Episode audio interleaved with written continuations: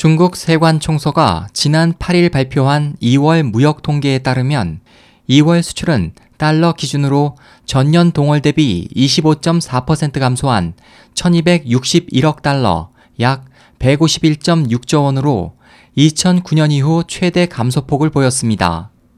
2월 수입도 13.8% 감소한 935억 달러, 약 112.4조 원으로 16개월 연속 감소해 중국 내외의 수요 침체를 반영했습니다. 2월 무역 수지는 325억 9천만 달러, 약 39.1조 원 흑자로 1월 632억 9천만 달러 흑자에서 대폭 감소했습니다.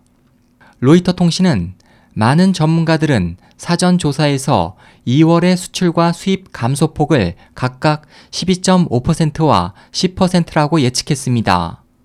그러나 실제 통계 결과가 사전 예측보다 훨씬 밑돌아 향후 중국 경제에 대한 불확실성이 더욱 높아져 경기 후퇴 조짐이 더 강해질 것으로 보입니다.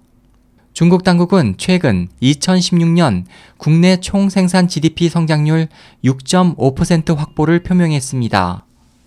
리커창 총리는 지난 5일 전국 인민대표대회 개막식에서 GDP 성장률 목표 달성에 인프라 시설에 대한 지출 확대, 감세, 통화 정책 등의 조치를 통해 경기를 부양해 나갈 예정이며 수출을 촉진하기 위해 수출 관련 기업에 대한 수출세 등의 세금 환급 속도를 가속할 것이라고 밝힌 바 있습니다. SOH 희망지성 국제방송 홍승일이었습니다.